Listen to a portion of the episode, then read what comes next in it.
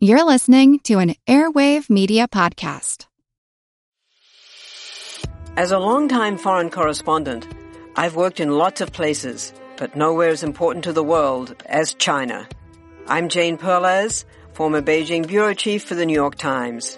Join me on my new podcast, Face Off, U.S. versus China, where I'll take you behind the scenes in the tumultuous U.S.-China relationship. Find Face Off wherever you get your podcasts.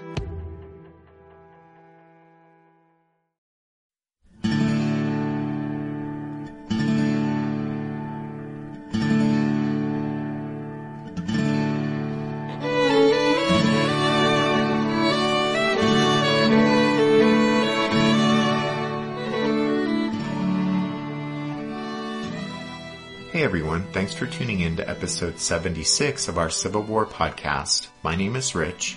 And I'm Tracy. Hello y'all, welcome to the podcast. On Tuesday, October 29th, 1861, the largest fleet in American history to that time set sail from Hampton Roads, Virginia. It was an impressive collection of 17 warships with 157 guns, 25 colliers and supply ships, and 33 troop transports carrying 12,000 soldiers and 600 Marines.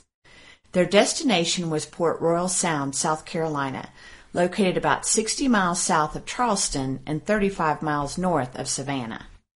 After the Federals seized Hatteras Inlet on the outer banks of North Carolina in August 1861, they then took control of Ship Island off the Mississippi coast, halfway between Mobile and New Orleans a month later.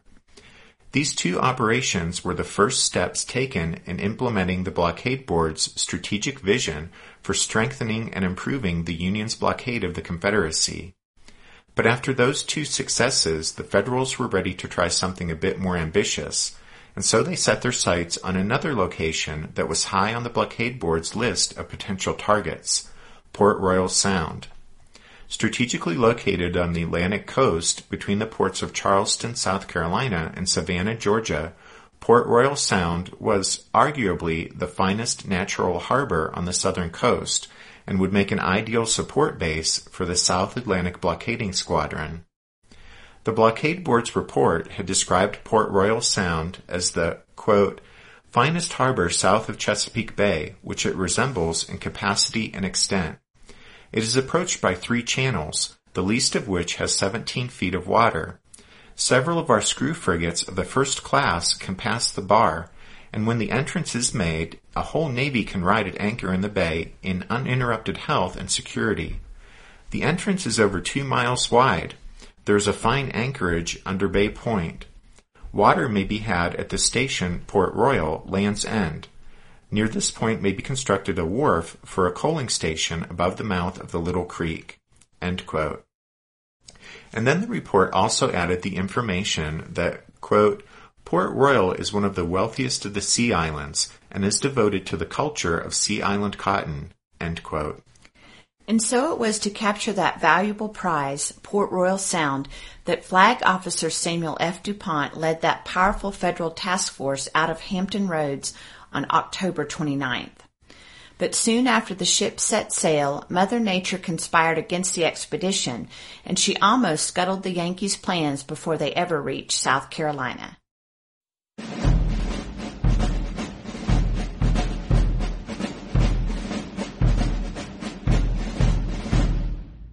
The Union Navy's primary task throughout the Civil War was the blockade of the Confederacy.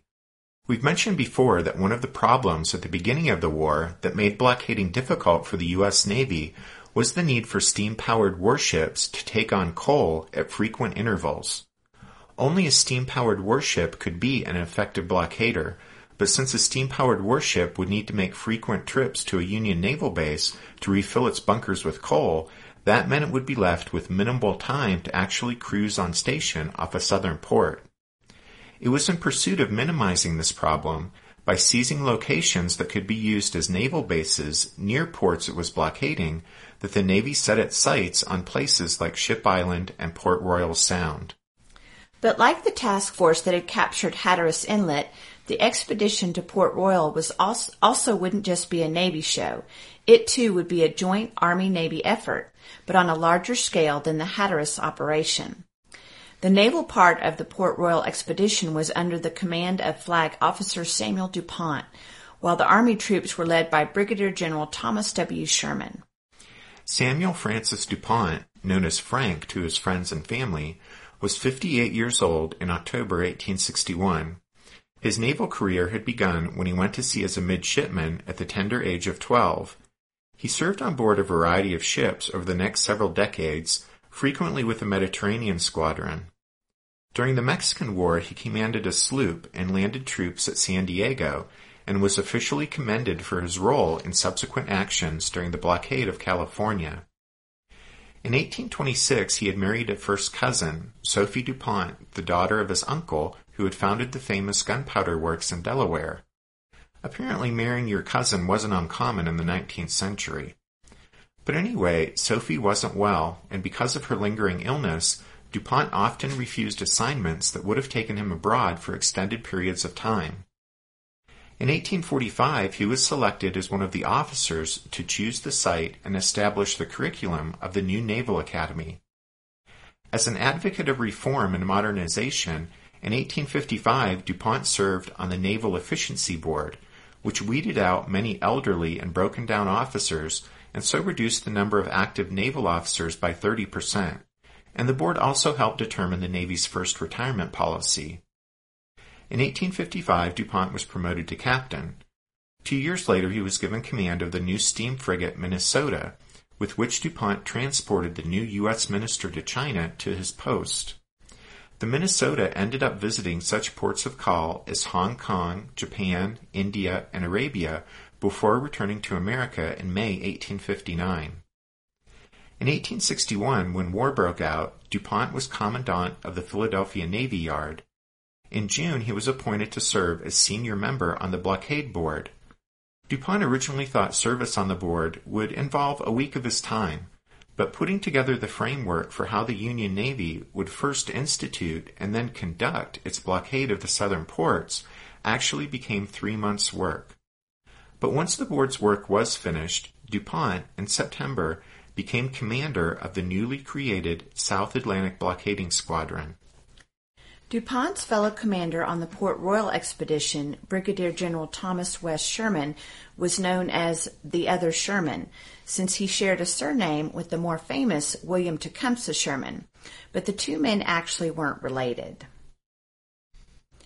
Born in 1813 to a Rhode Island family of modest means and reputation, when Thomas West Sherman, known to his friends as Tim, sought an appointment to West Point, he walked to Washington to apply personally to President Andrew Jackson.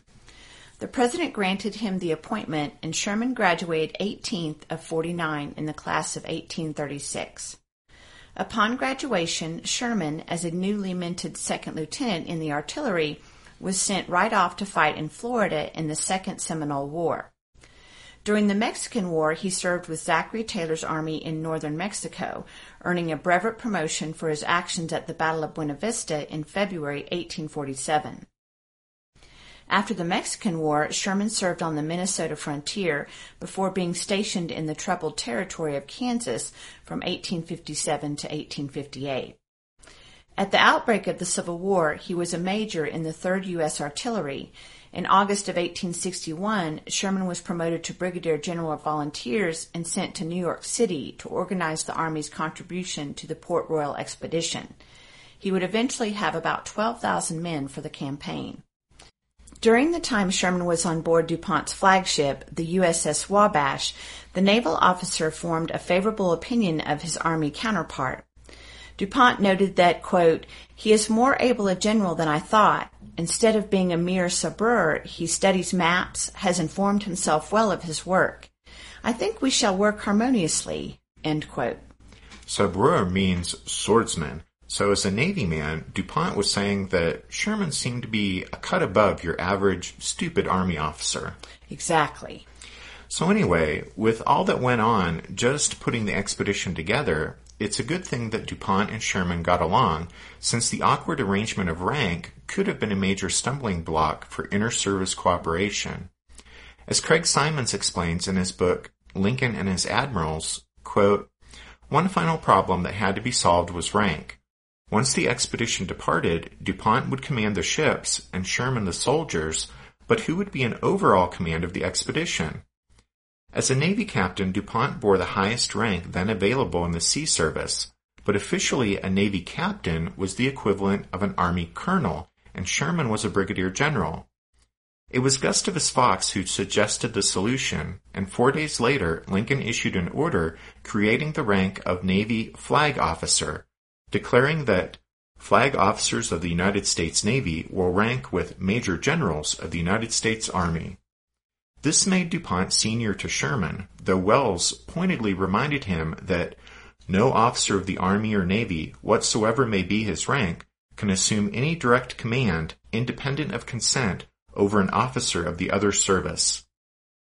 Welles declared that the President expected DuPont and Sherman to display the most cordial and effectual cooperation. Winfield Scott sent nearly identical orders to Sherman. End quote. Fortunately, DuPont and Sherman did, for the most part, display the most cordial and effectual cooperation that Lincoln expected. Together, the two men even managed to keep the objective of the task force a secret from journalists and Confederate spies, and even from their own subordinates. Soldiers and sailors spread rumors about the fleet's destination, but no one had any definite information on where the ships would go once they left Hampton Roads. Commander Percival Drayton of the USS Pocahontas did not know where the fleet was going and was glad for the secrecy, saying, quote, "which if it does nothing else will have tended to keep our Southern friends in a most unpleasant state of uncertainty," end quote. Before sailing on October 29th, DuPont gave each ship captain sealed orders naming Port Royal as the objective, to be opened at sea only if the fleet became separated. As it turned out, DuPont's prudence was prophetic. On November 2nd, 4 days after the task force had set sail, the Belvedere, one of the steamers pressed into service as a transport for the expedition, limped back into Hampton Roads with her upper works badly damaged and with 12 dead horses on board. The Belvedere's captain reported that the fleet had been off Cape Fear, North Carolina, when a terrible storm had overtaken it, scattering vessels in every direction.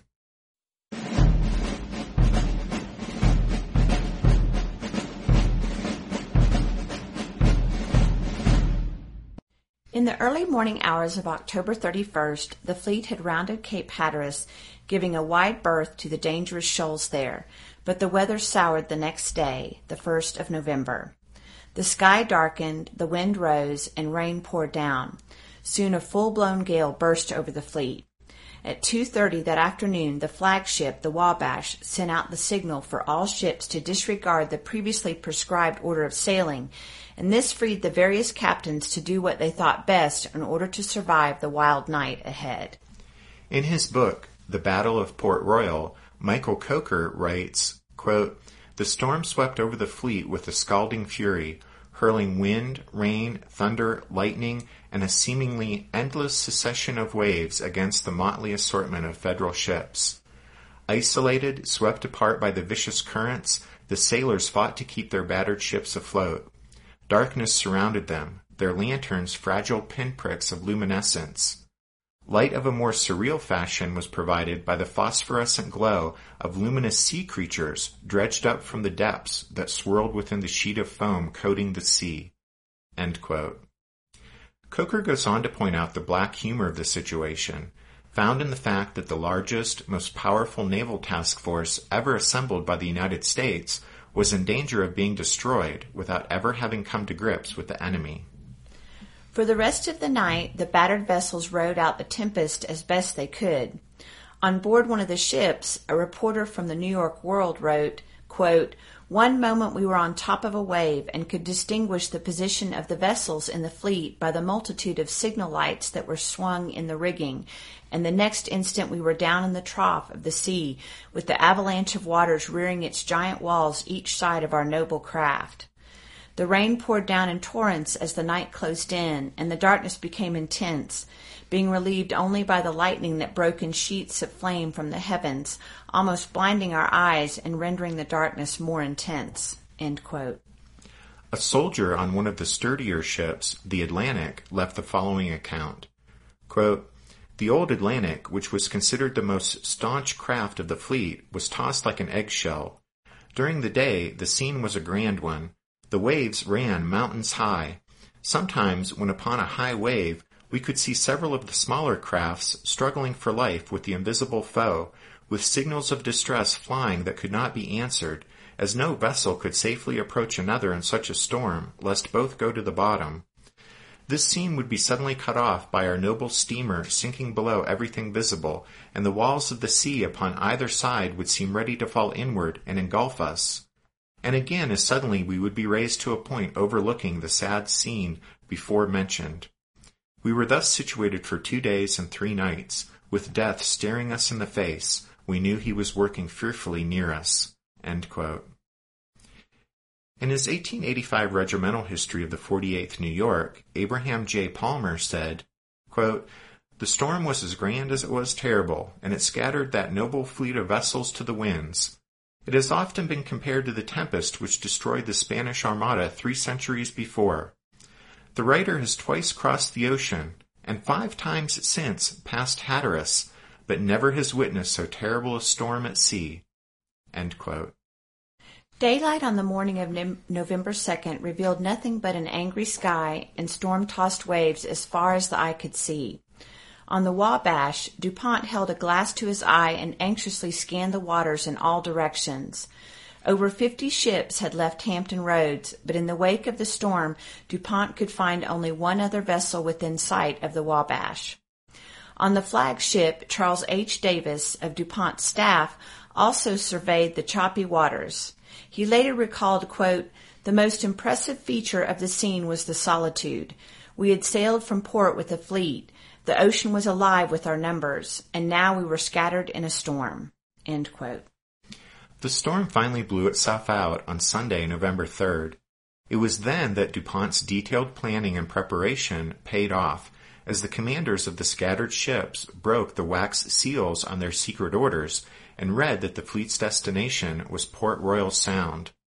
By November 4th, the Wabash and 25 other ships had reached the rendezvous point outside Port Royal, and more vessels were spotted straggling down the coast. Some of the ships had turned back, like the Belvedere, which carried news of the storm back to Hampton Roads. The small steamers which were to tow surf boats to land troops had also fared poorly in the tempest and had turned back. A steamer carrying 300 Marines had foundered and went down, but a frigate had managed to rescue all but 7 of the men. But despite some setbacks, by November 5th, most of the fleet had managed to reunite off Port Royal. Unfortunately, one ship that did not make it to the rendezvous point was the Ocean Express, which had been carrying all of the Army's field guns and small arms ammunition. The loss of the surf boats and the Army's missing artillery and ammunition meant that the attack on Port Royal, for all intents and purposes, would be an all-Navy show after all. Gunfire from the ships would have to silence the enemy forts before the Union soldiers could land. A Navy lieutenant wrote on November 5th, quote, "General Sherman says in my hearing that these ships can't take the forts without cooperation with the troops. I hope we will show him differently." End quote. The forts just mentioned were 2 Confederate works that had been established to protect Port Royal Sound. The earthen, well, really they were sand, forts were positioned on each side of the 2 or so mile wide mouth of the Sound. Fort Walker was located to the south, on Hilton Head Island. Fort Walker mounted 23 guns and a 1-gun outwork, serviced by 622 rebel soldiers. The cannon at Fort Walker were mounted on the parapet, a measure which increased their range but also increased their vulnerability. Across the way to the north, at Bay Point, 640 men garrisoned 20-gun Fort Beauregard and a 5-gun outwork. None of the guns at the 2 forts really packed enough punch or had the range to challenge the might of the U.S. Navy. An enemy squadron could maneuver between the forts and pretty much keep out of effective range of either. Just before the arrival of the Federal fleet, another 1,000 Southern soldiers, along with 2 howitzers, were transferred into the area. The overall Confederate commander of the Port Royal defenses was Brigadier General Thomas F. Drayton of South Carolina, who just happened to be the brother of Commander Percival Drayton of the USS Pocahontas. Brother against brother is a phrase often used when describing the Civil War, but here at Port Royal Sound it wasn't just an expression. Here the brothers Drayton actually faced off against one another. But despite the potential for a tragedy of Shakespearean proportions, both Thomas and Percival would survive the battle here at Port Royal, and both would also survive the war. The Confederate Navy had even fewer resources to defend Port Royal than did the rebel army. A handful of small steamers and tugs, each armed with 1 or 2 guns, made up the Confederate naval flotilla, such as it was, at Port Royal. It was dubbed the Mosquito Fleet, and was under the command of Josiah Tatnall, who 4 months later would become the last commanding officer of the CSS Virginia. At Port Royal on Monday, November 4th, when a few of the just-arrived Federal ships were observed taking soundings off the bar, Tatnall led several ships of the Mosquito Fleet out to attack them, but the old smoothbore guns on the rebel ships were no match for the newer rifled pieces on the big enemy warships, and Tatnall's little flotilla was driven off after a brief, unequal exchange of fire. The Charleston Mercury newspaper applauded the gallantry of Tatnall, but noted that, quote, "The scene was as an inspiring one, but almost ludicrous in the disparity of the size of the opposing fleets," end quote. DuPont and Sherman consulted on the evening of the 4th. Many missing vessels had straggled into the rendezvous point, but some others still hadn't been heard from, including, as mentioned before, the ship with the Army's ordnance and ammunition. Nevertheless, both men agreed that time would only benefit the Confederate defenders, so it would be best to attack sooner rather than later, especially if, as appeared to be the case, gunfire from the Navy ships would have to silence the enemy forts before the Union soldiers could land. With the decision to go ahead made, some bad weather on November 6th postponed the attack, but the next day, Thursday the 7th, dawned clear and calm.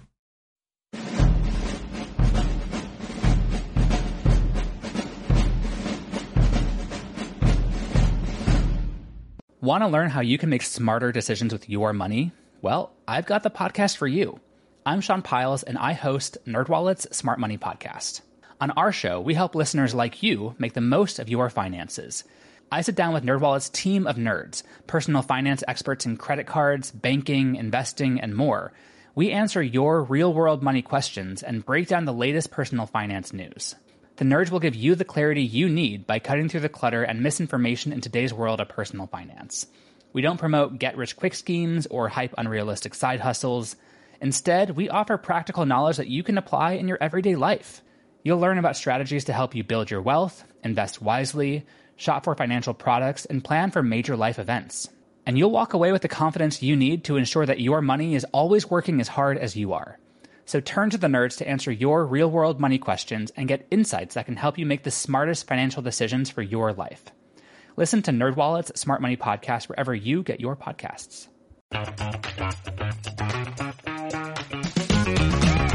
Hey there, I'm Dylan Lewis, one of the hosts of Motley Fool Money. Each weekday on Motley Fool Money, we talk through the business news you need to know and the stories moving stocks on Wall Street. On weekends, we dive into the industries shaping tomorrow and host the experts, authors, and executives that understand them. Tune in for insights, a long-term perspective on investing, and of course, stock ideas. Plenty of them. To quote a listener, it pays to listen. Check us out and subscribe wherever you listen to podcasts. For the Navy's attack on the 2 Confederate forts defending Port Royal Sound, DuPont adopted a tactical plan that was similar to the one Silas Stringham had used at Hatteras Inlet. As you guys will remember from episode number 70, at Hatteras Inlet, Stringham decided that the Federal ships would steam just offshore in an oval pattern, continuously pounding the enemy works while presenting a moving target to the rebel gunners. It used to be the case that naval ships would have to sail close to an enemy coastal fort, stop and drop anchor, and then bombard the fort from a fixed position. This, of course, simply made the wooden sailing ships stationary targets, sitting ducks vulnerable to fire from the fort's guns. The old rule stated that it took 4 ships' cannon to equal 1 of a fort's guns. But some naval officers understood that steam power and modern naval cannon nullified the old rule about a coastal fort's superiority over ships. Thus you have Stringham's tactical plan at Hatteras Inlet, where he kept his ships in continual motion as a protection against the fire of the Confederate fort there, while sailing in an elliptical pattern that would hold the fort steadily under attack by the warship's guns. The British had begun to work out this tactic at Odessa in the Crimean War, but they had been made so timid by the old rule about forts versus ships that they failed to pass in front of the Russian batteries and had never actually brought the land defenses under direct fire. And so it was really here in the Civil War that U.S. Navy officers were using steam-powered warships armed with modern guns to put the new tactics to the test. DuPont's plan of attack at Port Royal was designed to take full advantage of, 1, the large expanse of water between the 2 defending forts, 2, the mobility of his steam-powered vessels, and 3, the superior firepower of the vessels themselves. DuPont thought that Fort Walker to the south on Hilton Head Island was the stronger of the enemy works, so the operation would initially focus on its reduction. The plan called for 2 columns of ships to move into the Sound. The main column, made up of the 9 heaviest warships, led by the Wabash, would move in line ahead formation, and as they passed the forts, they would simultaneously fire on both strongholds. Then, when they were 2 miles into the Sound, they would turn about and head back out of the Sound along a line taking them closer to Fort Walker, concentrating fire on that fort's weak northern side. Once they reached the mouth of the Sound, the Federal ships would turn about once more and retrace their previous path between the 2 forts. This pattern would be maintained until both forts were reduced. Meanwhile, the second column, made up of 5 lighter gunboats, would enter the Sound and protect the flank of the main column from attack by the Confederates' Mosquito Fleet. At 9 a.m. on Thursday morning, general quarters was sounded throughout the Union fleet, and 17 minutes later the ships were cleared for action and stood into the Sound. At Fort Walker, General Drayton watched the Yankee ships approach. He later recalled, quote, "The morning of the 7th of November was a still, clear, beautiful morning, not a ripple on the broad expanse of water to disturb the accuracy of fire from the broad decks of that magnificent armada advancing in battle array." End quote. 10 minutes after the Federal ships stood into the Sound, the Confederate forts opened fire, answered immediately by the bow swivel gun of the Wabash. From that point on, the warships, gliding slowly forward, maintained a tremendous and well-directed fire on the enemy works. Josiah Tatnall's Mosquito Fleet fired on the leading Yankee vessels, but after that show of defiance, the small makeshift rebel flotilla was forced to withdraw and was quickly bottled up near the mouth of Skull Creek behind Hilton Head Island by the Federal gunboats. At 10 a.m., the Wabash turned about inside the Sound and started to steam back out. But at that point, DuPont's plan began to break down. Rather than the entire column following the flagship on the outward leg of the elliptical path, only one of the other warships followed. As the Wabash slowly passed within 800 yards of Fort Walker, DuPont could look behind him and see that except for the Susquehanna, the other big ships weren't following. In spite of his signal to close up and follow the Wabash, the rest of the heavy squadron stayed inside the Sound, providing enfilade fire on the enemy forts. Neither Fort Walker nor Fort Beauregard had really been designed to protect the defenders from fire coming from ships inside the Sound, so the enfilade fire was devastating, dismounting guns in the forts and scattering the crews, seriously degrading the ability of the strong points to fight back against the Yankee vessels. Lieutenant Daniel Ammen, on one of the gunboats, the USS Seneca, said, quote, "There was deafening music in the air, which came from far and near and all around. Heavy clouds of dust and smoke, due to our bursting shells and the enemy's fire, partly obscured the earthworks, while our vessels were but dimly seen through the smoke from their guns, which hung over the water." End quote. And for those of y'all who are wondering, enfilade fire means that the Yankee ships were directing their fire along the length of the fort's walls, rather than simply blasting the face of the walls. If you think about it, you can see why this type of fire is so devastating. Think of a row of toy soldiers you have set up, and if you fire, say, a rubber band at them from the front, you might knock over one or two toy soldiers. But if you move around to the side and shoot down the length of the formation, you can knock down a whole bunch of them. That's enfilade fire. Exactly. And so by this time, the Wabash and the Susquehanna were ready to turn about at the mouth of the Sound and head back in for their second attack. DuPont reported, quote, "On our second attack, I can remember nothing in naval history that came close to this ship in terrific repetitions of her broadsides. The officers of the Army, who with 14,000 men were looking on, were filled with wonder and admiration." End quote. Well, the Army troops watching from the transports offshore weren't the only ones impressed by the ferocity of the Wabash's broadsides. Watching from the USS Seneca inside the Sound, Lieutenant Amon said, quote, "I can conceive of nothing more grand than a view of the main deck of the Wabash on this occasion. The hatches being battened down, a faint light only came through the ports, as did the flashes of the discharged guns, which recoiled violently with a heavy thud. As far as the smoke would permit, hundreds of men were visible in very rapid motion, loading and running out the guns with the greatest energy. Such a view, accompanied by the noise of battle, is weird and impressive to the highest degree." End quote.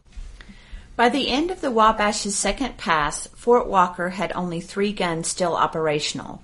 The Southerners, at least initially, were able to score some hits on most of the Yankee ships, causing some casualties, but the defenders were handicapped by the fact that their guns were inferior in range and accuracy, the supply of ammunition was low, and some of the ammunition that was on hand was defective. As the bombardment continued almost unceasingly, the morale of the Confederate defenders was broken, and they became increasingly unnerved. By the start of the Wabash's third leg, about 1 p.m., DuPont received a signal from the commander of the USS Ottawa that Fort Walker was being evacuated.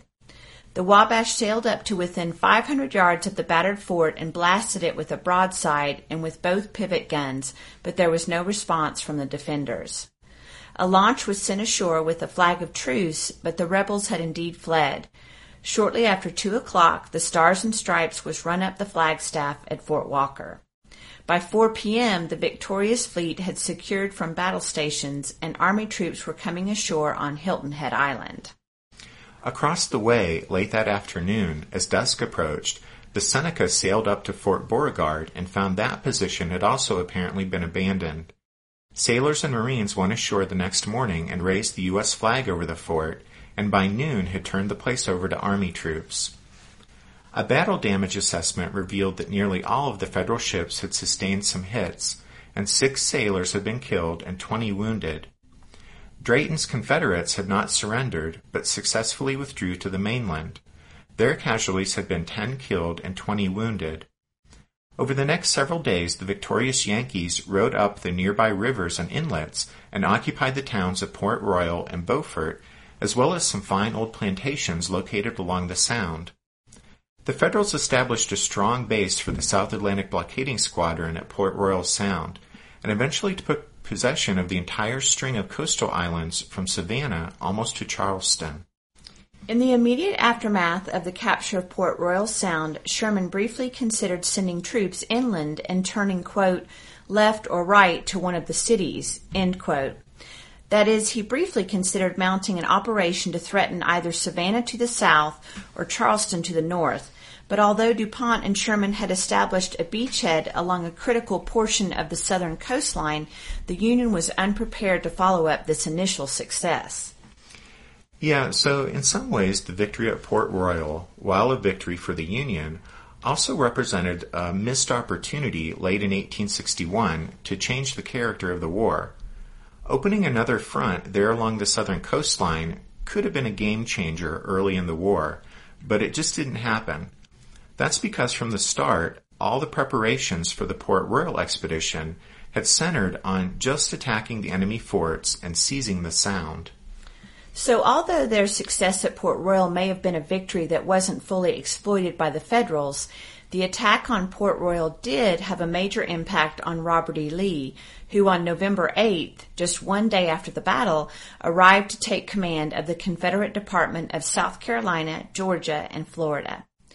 Jefferson Davis, responding to the vulnerability of the Confederacy's Atlantic coastline, had ordered Lee, fresh from his disappointing performance in Western Virginia, to take charge of the region's coastal defenses. As luck would have it, though, Lee arrived in his new command just in time to learn of the Federal victory at Port Royal. Robert E. Lee immediately moved to strengthen the fortifications protecting Savannah and Charleston. But as for the rest of his department's defenses, within a short time Lee had decided to abandon the dispersed perimeter defense of the coastline and instead concentrate the Southern troops at key points along interior lines, where they could use the region's rail lines to counter the Yankees' seaborne mobility. But really, Lee knew that he simply didn't have the resources or manpower to truly counter the enemy threat. He regarded his new assignment as, quote, another forlorn hope expedition, worse than that than West Virginia, end quote. Another important immediate consequence of the capture of Port Royal was the flight of many of the area's white Confederate civilians who abandoned some of the South's most prosperous plantations and thousands of slaves.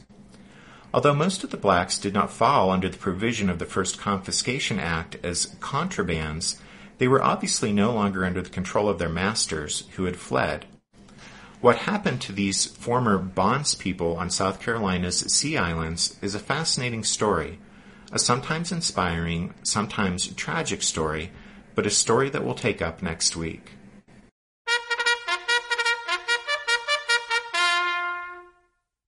That means it's time for this episode's book recommendation. And our recommendation this time is Now for the Contest, Coastal and Oceanic Naval Operations in the Civil War by William H. Roberts.